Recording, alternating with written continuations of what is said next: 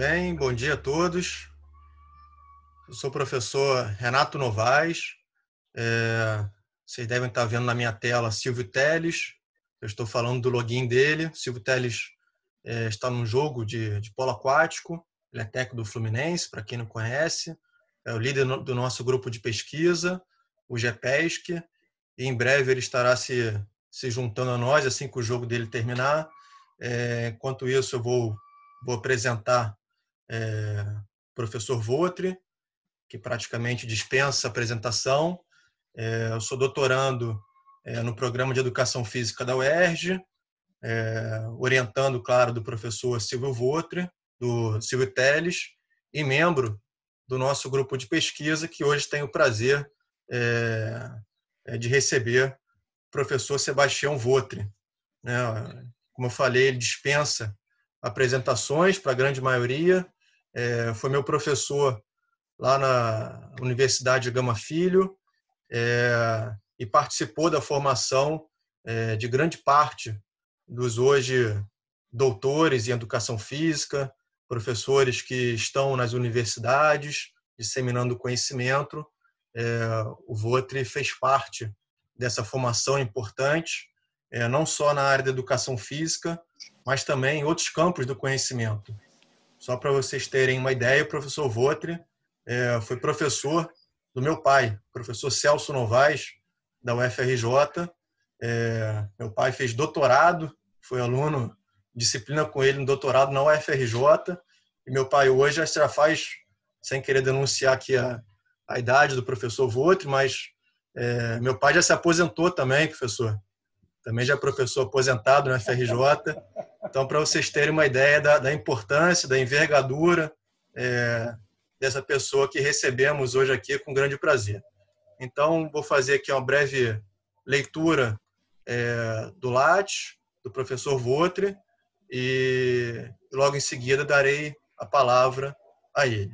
Então, o professor Votre tem formação na área de sociolinguística e análise do discurso, é mestre pela PUC Rio Grande do Sul, doutor pela PUC Rio de Janeiro e livre docente pelo FRJ. Dentre os estágios de pós-doutoramento, destaca-se o de Sociologia do Esporte na Universidade de Strathclyde, Escócia, com o Dr. James Mangan. É professor aposentado titular da UFRJ e associado 4 da UF, pesquisador e bolsista de produtividade do CNPq desde 1979. Atuou na rede sedes do Ministério do Esporte. Fundou o grupo de estudos Discurso e Gramática da UFRJ, o Laboratório do Imaginário e das Representações Sociais. Fundou e coordenou o grupo de estudos Semiótica das Atividades Humanas. Implantou a análise do conteúdo e do discurso das representações sociais na área sociocultural da educação física e do esporte. Idealizou e coordenou durante três anos o primeiro curso de especialização em ensino de leitura e produção textual à distância no CEDERJ, para professores da rede estadual. Sua produção acadêmica no presente triênio prioriza análise do discurso, discriminação e robustez mental, no contexto da ecologia social. É, então, hoje nós teremos esse prazer de receber o professor Votre nessa roda acadêmica. É, professor Votre, por favor, é, deixar a palavra com o senhor. Muito bem-vindo novamente. Muito obrigado, Renato.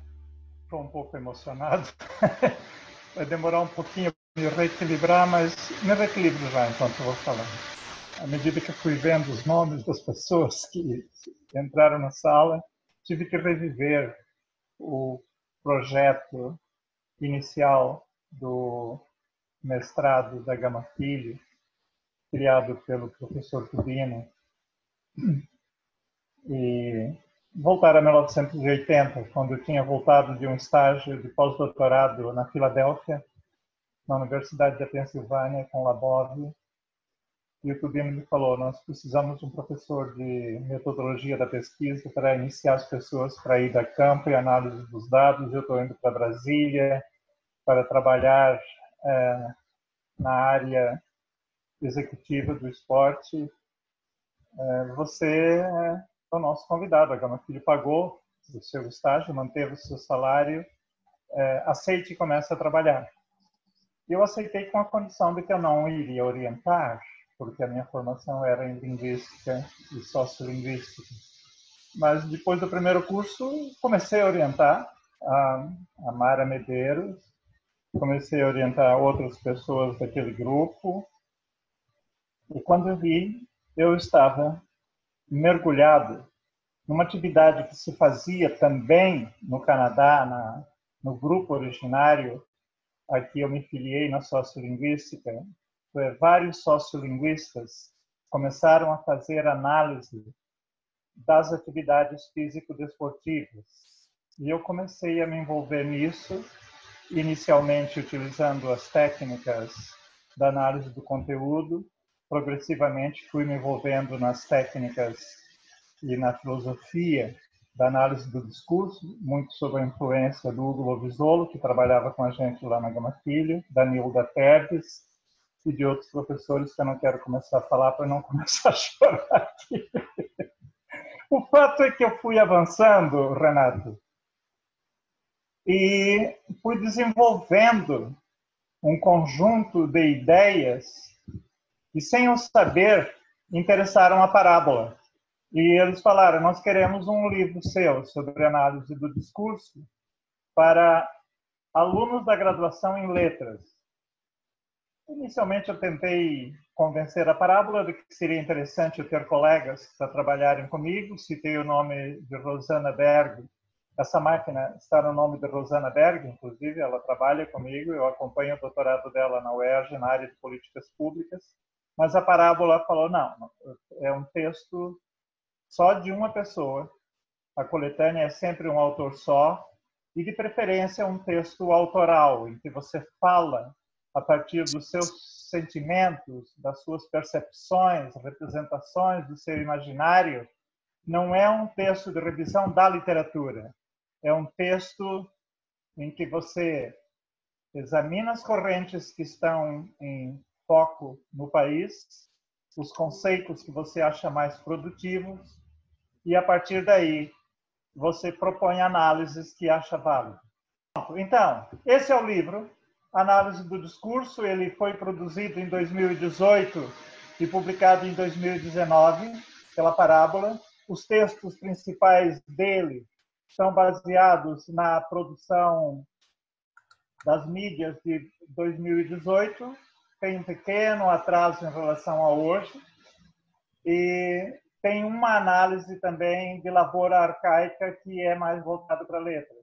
Eu aqui para vocês hoje, nesta roda, eh, selecionei eh, análises do conteúdo e do discurso em que abro meu coração, mostro como é que eu estou pensando em cima de temas controversos e com foco na compreensão, na análise e na eventual ofensa ou ataque contra a opressão. Então, quero começar fazendo a primeira leitura da, do parágrafo que fala da análise do conteúdo que eu utilizo. Esse aí. A intenção da análise do conteúdo é a inferência de conhecimentos relativos às condições de produção. É o contexto em que se produzem esses conhecimentos e, eventualmente, as condições de recepção. No nosso caso de hoje, é típico das condições de recepção. E como é que eu percebi, como é que eu quero que vocês percebam. Inferência é essa que recorre a indicadores quantitativos ou não. Eu citei 89, que é a primeira edição em português. A Laurence Bardin está com essa aparência hoje. Ela é uma líder nessa análise da inferência dos conteúdos quer expressos, quer velados, que compõem a textualidade contemporânea. Ah, inevitavelmente, fui para a análise de discurso crítica, que incorpora tudo aquilo que a análise do conteúdo propõe e avança. Vejamos onde avança. análise do discurso crítica é uma das vertentes que privilegiam o quadro social cultural e político em relação ao componente composicional dos textos. Veja bem, Renato, eu não estou dizendo que nós viramos sociólogos ou antropólogos, não, de modo algum. Apenas que nós privilegiamos o quadro sociocultural e o quadro político em relação ao componente composicional. Então, olhando os textos, nós investigamos manifestações da desigualdade social e das formas culturais de opressão. E procuramos oferecer instrumentos para equacionar essas desigualdades, essas formas culturais de opressão e, eventualmente, de superá-las. Sabemos muito bem que a superação das formas de opressão não é trabalho para iniciante. e eu vivi muitos anos fazendo análise é, de estruturas de opressão.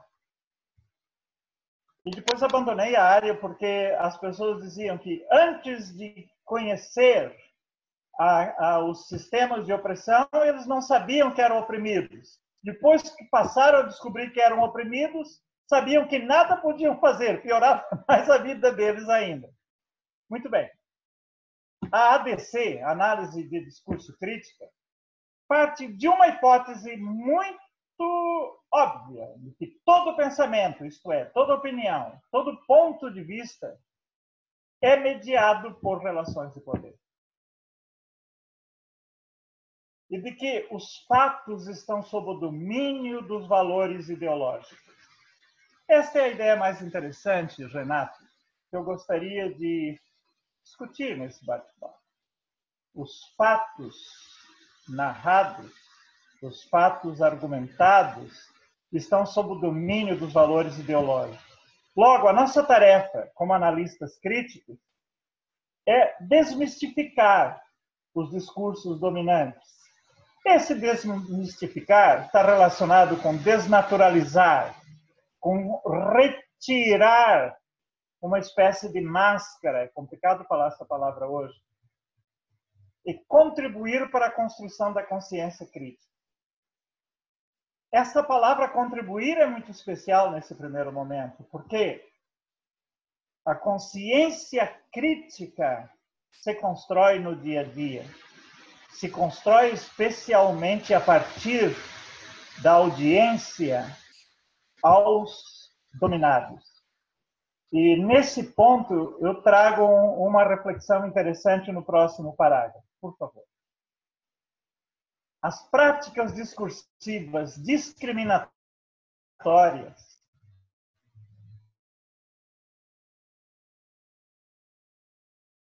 estão sempre disponíveis e que não tem forçação nenhuma para elas aparecerem como aparecem, viram moeda corrente em contextos múltiplos. Dentre esses, eu vou destacar o de leve brincadeira, de piada, o de chacota, armazenando na memória os valores controlados pelas ideologias. E aí vem a reflexão que me incomoda muito. Gayatri Spivak. Ela é uma pesquisadora norte-americana, é da Academia Norte-Americana. Ela é indiana, com a experiência das classes subordinadas, das classes subalternas, onde é muito, muito difícil sair daquela subalternidade e ascender a outro nível de poder. O livro dela é essa pedrada na nossa cabeça. Pode o subalterno falar? Pode o subalterno falar? Até que ponto os intelectuais, os analistas das práticas discursivas e sociais podem contribuir para a ação contra-hegemônica.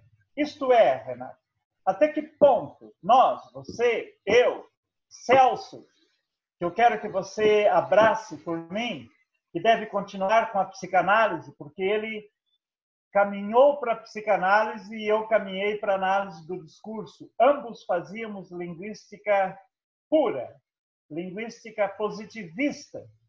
Ele é mais ainda do que eu. Eu era uma sociolinguística quantitativa. Ele, uma linguística gerativa muito técnica. Até que ponto? Ele que está na psicanálise, eu que estou agora nessa análise do discurso, nós podemos contribuir para ação contra-hegemônica, para que os subordinados, os subalternos, possam falar. Vamos avançar um pouquinho. Para analisar as relações de poder naturalizadas, eu utilizo o conceito de ideologia deste linguista, Norman Fairclough. Então, já apresento uma posição muito humilde. A minha análise do discurso é de um cara que fez linguística, depois fez análise do conteúdo, durante anos a fio dos diferentes aspectos das representações sociais ligadas à educação física. Apareceram aqui os nomes de pessoas, não quero começar a lembrar dos nomes de novo para continuar a ter fluência no que eu estou falando, de pessoas que eu orientei em busca da compreensão das, das relações de representações sociais, de imaginário social associados às práticas físico-desportivas. Então, o teórico que eu utilizo não é Peugeot, nem é Foucault, mas é um teórico que é um linguista, Norman Fairclough. Norman Fairclough, que é o principal autor da corrente que sigo de análise crítica do discurso, diz literalmente que o contexto social muda a linguagem. Isto é, aquilo que está em foco, em fluxo, que é relevante, que é palpitante no contexto social, acaba se codificando no nível composicional da linguagem. Veja o que é que ele diz de ideologia. Ele começa uma definição descritiva. Não faz esforço nenhum para conceituar em termos técnicos. Ele diz: ideologia são os significados gerados em relações de poder. Olha a profundidade e a clareza disso que ele está falando. Nas relações de poder se geram significados. E esses significados, esses conteúdos, essas ideias passam a funcionar naturalizadas como dimensão do exercício do poder e da luta pelo poder. Como eu falei há uns minutos, o contexto em que eu escrevi isso aí foi 2018 e o livro foi lançado em 2019. Ainda não tínhamos, naquele momento, a clareza que temos hoje do embate entre fascismo e antifascismo. Então, por isso, esse texto é relativamente singelo em relação a isso. Mas eu quero me ater ao que sair. Esse é Norman Fairclough. Algumas categorias é, com discursiva, formação discursiva e formação ideológica, interdiscurso, iconicidade sintática e lexical. Primeiro, as primeiras palavras, memória discursiva, formação discursiva e formação ideológica, formam uma espécie de amálgama isto é, a memória discursiva é a memória dos discursos pelos quais eu passei, com os quais eu contribuí ou que contribuíram para a minha formação. A formação discursiva é o conjunto das camadas de discurso organizadas nessa memória. E a formação ideológica são as camadas de poder organizadas que comandam a formação discursiva e a formação ideológica. Essa ideia de formação, você vê que ela vem da arqueologia, ela vem dos estudos das camadas da Terra. E o interdiscurso, que é um conceito muito simples e muito óbvio também, que na tradição estruturalista é confundido ou é identificado como intertextualidade. Sincronicidade sintática e lexical são dois conceitos muito claros. O tamanho do meu texto diz do tamanho da importância que eu dou ao tópico. A ênfase da minha voz diz da importância que eu dou ao tópico. E a escolha lexical também diz daquilo que eu considero fundamental. Basicamente, são categorias tranquilas para análise. Uma coisa que eu quero passar para vocês nesse momento, Renata, é do jeito que eu concebo a análise do discurso, nada tem de misterioso, nada tem de coisa insondável que não dá para penetrar. Não, é análise daquilo que está na mente das pessoas. As pessoas não têm consciência de como é a sua mente, mas a sua mente, usando uma figura que teu pai deve gostar de Lacan, o inconsciente é uma linguagem. Podemos continuar. Então, eu quero começar pela primeira análise. É, eu vou ler o texto e não vou fazer análise, porque eu quero que as pessoas façam. É de Patrício Longo, que escreveu em 2018. Ele é membro da comunidade homossexual. Somos todos homofóbicos, pois do jeito que estamos sendo criados, não há como ser diferente. Vamos pensando nos conceitos que eu falei acima. Então. São os níveis da nossa homofobia que variam. E acabamos por agradecer de forma muito justa, diga-se de passagem, quando eles podem ser considerados baixos em alguém. São os níveis da nossa homofobia que variam. E acabamos agradecer. Ah, estou repetindo isso. Adiante. Contentamos-nos com esse pouco.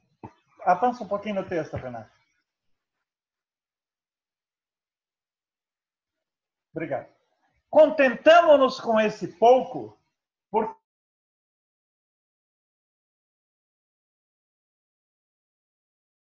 formos agredidos, nos acovardamos. De repente, achamos que merecemos, né? Homofobia virou palavrão. O termo é usado como escudo por aqueles que a propagam, numa inversão de valores que seria cômica se não fosse trágica. Basta que um homossexual fale em homofobia para que seja desacreditado ou taxado de paranoico ou ainda gaysista com mania de perseguição. A vulnerabilidade da população LGBT se torna chacota nosso complexo de inferioridade vira desculpa. E voilà. As vítimas são eles e os homofóbicos somos nós. Então, eu disse que eu não vou fazer análise, mas quero é, chamar a atenção para esse fato. Longo tem a consciência do processo que o esmaga. Desconstruir a homofobia mostrando como é que esse processo se dá, é um trabalho constante. Com toda a carga semântica da palavra constante. Esse é um comentário que a Rosana me escreveu. Então,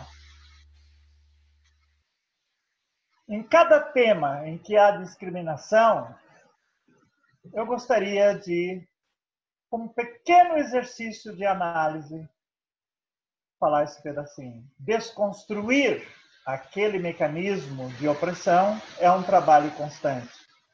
Então, o primeiro nível de análise que eu acho importante é de compreender que há um processo de naturalização construído pelos recursos linguageiros da fala cotidiana em que nós consideremos natural, normal o processo. Daí as palavras desnaturalizar, desmistificar, ter a consciência. E quero fazer uma referência a uma frase de Pascal que sempre me incomodou. Como eu já tenho 76 anos, Faz muito tempo que eu li essa frase, eu acho que eu tinha 20 anos, portanto, faz 56 anos. A frase de Pascal é a seguinte: se uma pedra cair sobre um homem e o esmagar, ainda assim o homem é superior à pedra, porque ele sabe que está sendo esmagado, mas a pedra não sabe que o está esmagando. Acredito que hoje eu não acho mais graça nenhuma dessa frase, mas no começo eu achava ela muito original. E se a pedra nos esmagar a todos, a quem vamos contar que estamos sendo esmagados? E uma vez esmagados, como contá-lo?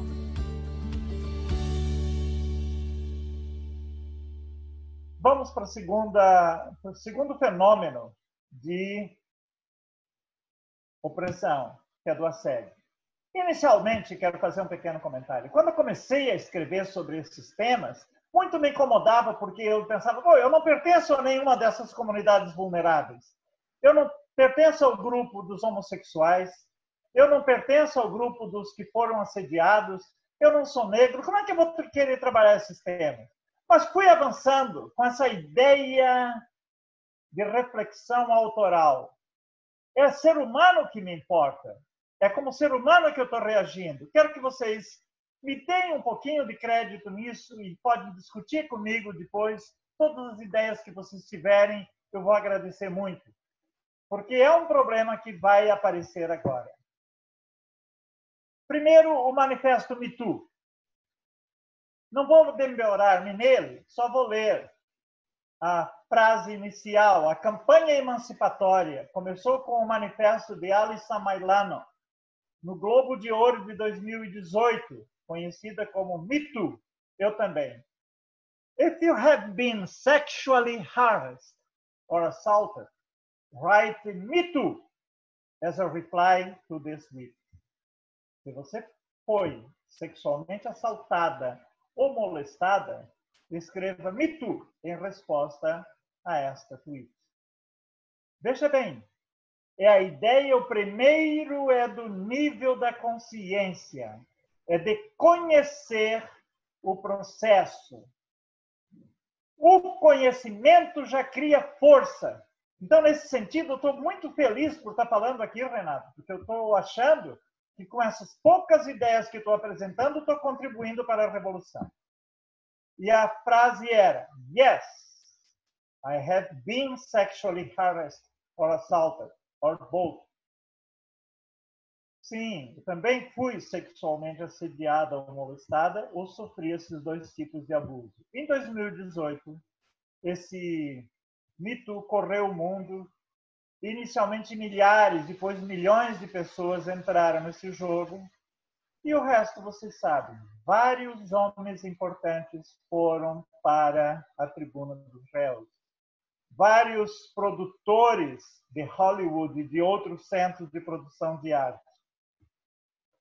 Mas quero mostrar que dentro de um movimento não há consenso.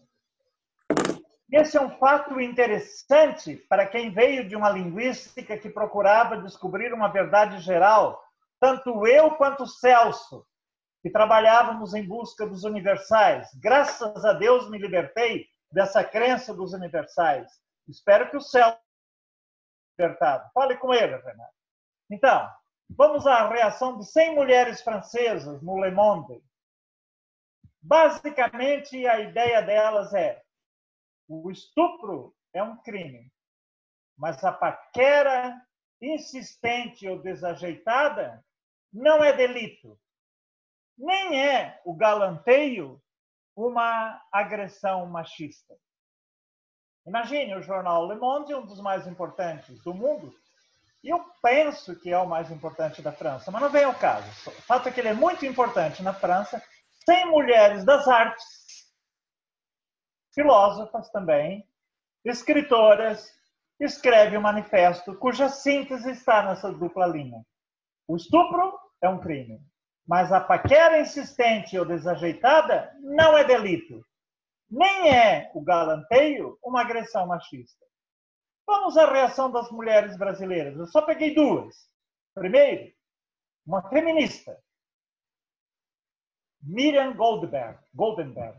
As autoras do artigo francês acreditam que os homens devem ter liberdade para importunar, tocar o joelho, roubar um beijo e que isso faz parte da liberdade sexual. Eu pergunto, liberdade sexual de quem?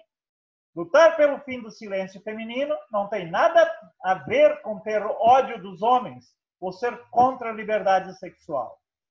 Mas Miriam não fica nesse tom apenas. Olha o parágrafo seguinte. Avança, Eduardo. Ah, o Me Too e o Time's Up chegou. Acabou para você. Estão porque eram esses dois uh, as mensagens.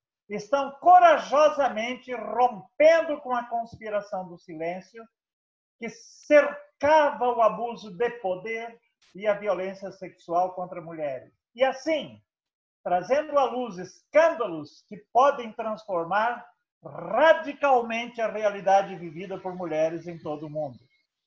E posso fazer um pequeno comentário. E transformou. Continua Miriam. Muitas mulheres que foram abusadas e assediadas se calaram por medo, por vergonha e até mesmo por se sentirem culpadas. Esse item da culpa cresceu nesse 2020. Elas sofriam achando que estavam sozinhas. Agora elas sabem que mexeu com uma, mexeu com todos. Então, ao trazer esse pedaço da fala da Miriam, eu entendo que estou contribuindo para o processo de desvelamento da ideologia do poder relacionado a gênero e aos abusos de gênero. Mas peguemos uma outra autora brasileira para vermos que não há consenso. E a ideia que eu quero passar, sim, não existe a verdade. A verdade não é um dado natural, ela é fabricada, fabricada pelos discursos que por sua vez são fabricados pela ideologia. Estou voltando ao início dessa minha, desse meu papo. Danusa Leão, que agora deve ter 80 anos, que virou escritora, diz: Olha o início. Que não está claro para mim é o conceito de assédio. É uma paquera? Avanços sexuais entre homens e mulheres começam sempre de um lado. Às vezes, o outro lado não quer. E isso é normal. Como bem, poderíamos ficar um pouco analisando esse parágrafo, porque ela começa com uma dúvida e depois trabalha como se a dúvida tivesse resolvido. Espero que essa moda de denúncia contra assédio sexual não chegue ao Brasil. Chegou sim, Danusa, e você sabe como chegou. Ainda o texto é de 18. O que aconteceu na Globo de Ouro me pareceu um grande funeral. Apesar dos vestidos lindíssimos, acho que aquelas mulheres que foram à cerimônia de preto foram muito pouco paqueradas e voltaram sozinhas para casa. E para terminar, Danusa considera ridículo o movimento de denúncia contra os abusadores, que, segundo ela, deve acarretar uma caça às bruxas. Não acho que as denúncias de assédio possam gerar uma caça às bruxas, que são uma coisa ridícula para começo da história. É doloroso saber que uma mulher pode fazer uma acusação e tirar o emprego de um homem. E o discurso de Nazia, Danusiano também contém uma acusação que atinge os americanos. Não botei isso aí de bobo, olha só. Mas isso é coisa de americano. Lá eles não têm noção de sexo. É ótimo passar em frente a uma obra e receber um elogio. Sou desse tempo. Acho que toda mulher deveria ser assediada pelo menos três vezes por semana para ser feliz. Então, não dá para buscar o consenso. E estou feliz por ter trazido três falas tão distintas a, das mulheres francesas do Le Monde, a da Miriam, que representa um discurso de mulher intelectual acadêmica. A Miriam foi orientada pelo velho, trabalha sobre essas questões é, das mulheres, e a Danusa Leão. Como fazer análise do discurso desse caso? Na minha opinião, vendo qual é o conteúdo que cada uma delas apresenta. E aí, no lado crítico, ver qual é a ideologia, ou quais são as ideologias que alimentam esse discurso. Estão vendo que a, a, diferença que eu faço entre análise do, do conteúdo e análise do discurso é muito pequena. Mental. Acho que Fabiano está na sala e com ele eu refletia muito sobre isso. A gente até escreveu um texto sobre isso. Agora, uma homenagem ao Dia da Consciência Negra, que é amanhã. Inicialmente, essa imagem que eu rotulei como o achamento do escravo, o achamento de escravo no fumódromo da UFGV de São Paulo. Achei esse escravo aqui no fumódromo. Quem for o dono, avisa.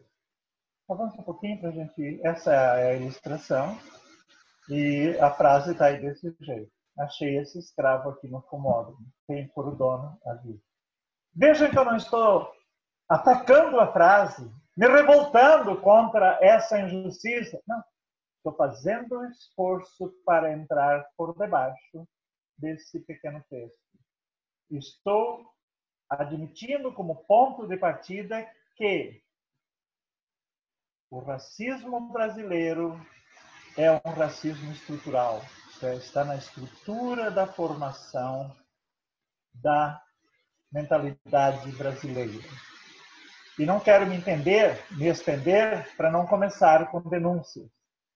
Mas vejam como é grave o que acabo de dizer, tentando descrever o quadro sociopolítico ideológico em que nós nos criamos em que criamos os nossos filhos, em que atuamos nas nossas escolas e um quadro no qual a UERJ desponta como uma estrela de primeira grandeza no movimento de compreensão da consciência racista e de construção de uma consciência antirracista.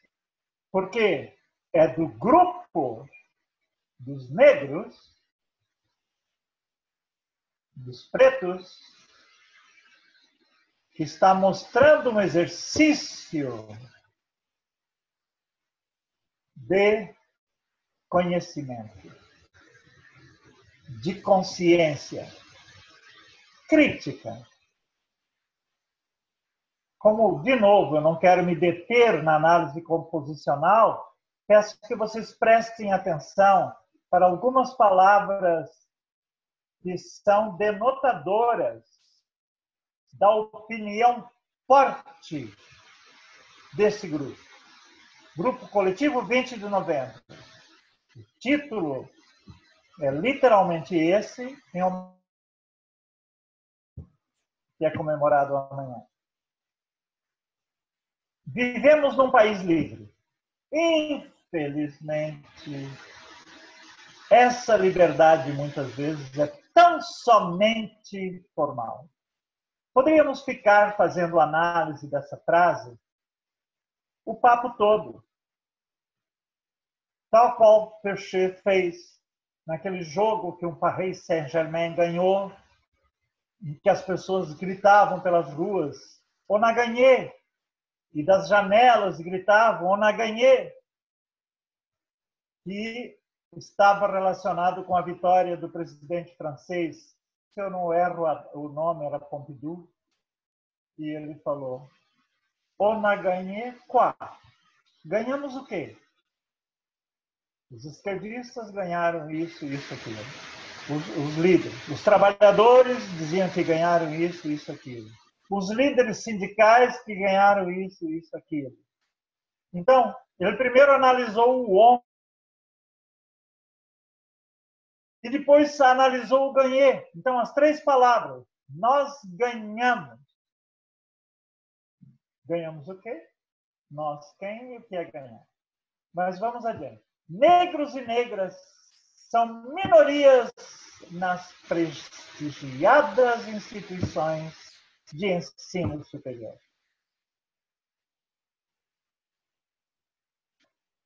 Homens negros são a maior parte da população carcerária do país. Vejam de novo o título, porque eu já estou terminando a minha fala. Não são acadêmicos que estão dizendo isso, não são sociólogos nem antropólogos, não são pesquisadores da ciência política, não.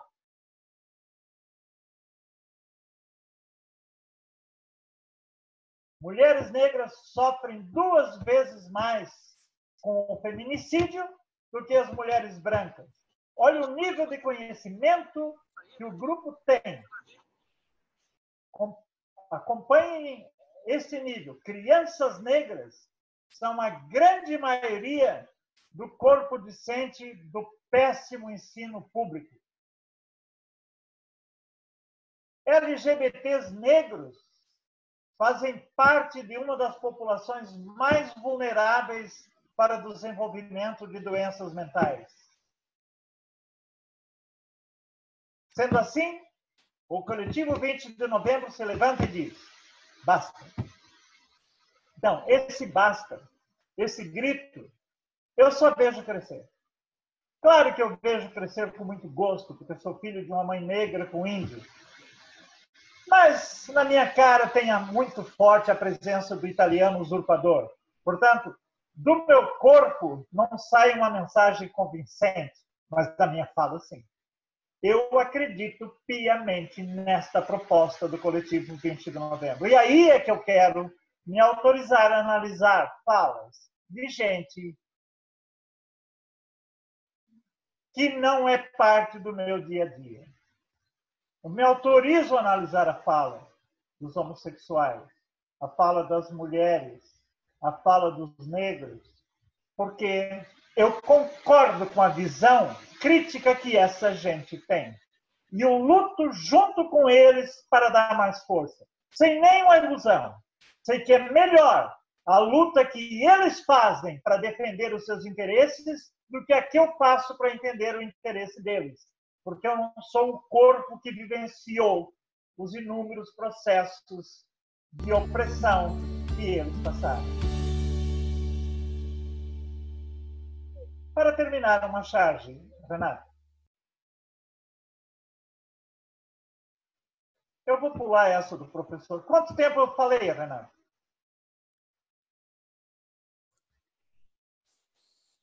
Fala para mim. Volta de tempo? 40 minutos. Mas fica à vontade. Ah, eu vou ler essa do professor. Odeio pretos e pardos falando muito alto e comendo de tudo.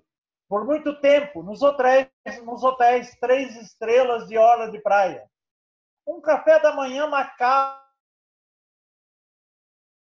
Quem consegue comer carne de sol com cuscuz logo cedo, lotando o prato por três vezes? Eles conseguem, todos. Então, por que, que eu quis ler essa do professor? Porque eu também sou professor. A vida toda. Fui 50 anos professor. E nesses 50 anos, muitas vezes eu compartilhei palavras atitudes discriminatórias. As pessoas com quem eu compartilhei isso, eu peço desculpas, sinceramente. Mas faço um esforço para me purificar.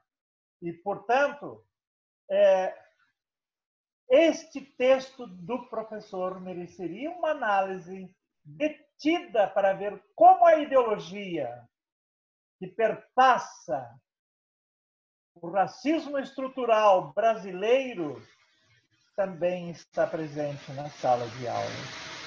As escolas privadas do Rio de Janeiro, volta e meia, tem incidente desse tipo, mas não quero entrar nisso, porque meu foco não é denunciar, e sim compreender. Vamos agora para a charge policial. É a última. Avança, por favor. Eu não deveria estar rindo, porque é uma grande barbaridade o que está aí. Mas olha, o guarda ativo trabalhando, te parei, porque você parece um ladrão. Mas relaxa, não tem nada a ver com preconceito. Racismo é coisa da sua cabeça.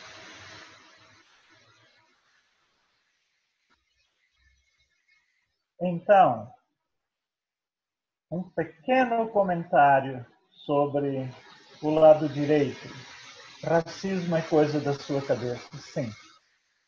Racismo é coisa da cabeça do negro que está dirigindo. Também é coisa da cabeça do guarda que está trabalhando. E racismo também é o negro concordar que para o guarda ele parece um ladrão.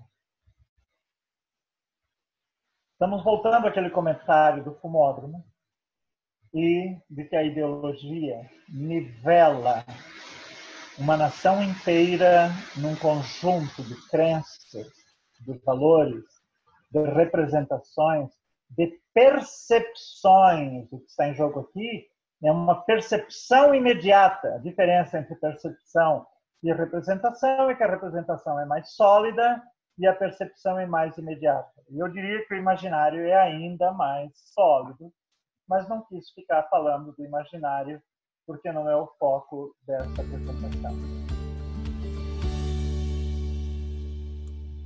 Obrigado, professor Votre. É sempre um prazer ouvi-lo novamente. Já fazia alguns anos, eu me lembro da época da Gama Filho, eram as aulas mais prazerosas que eu tinha em alguns, alguns momentos um pouco tensas também, mas.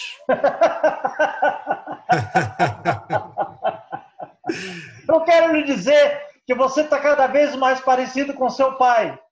Eu também, uns anos atrás, achava que eu era idêntico ao meu pai, porque vai diminuindo a carne, vão ficando os ossos, e os ossos são parecidos. É genética óssea. É isso aí. Com certeza. Todos falam isso, professor. Mas é um prazer, é um prazer escutá-lo novamente. Muito bom, muito boa fala. Sempre essa, essa combinação de uma fala prazerosa com também uma fala é, muito rigorosa no sentido acadêmico, muito de muita cultura. Eu me lembro sempre que escutava, ia para as suas aulas, é, eu sempre saía com a sensação de que eu precisava estudar mais.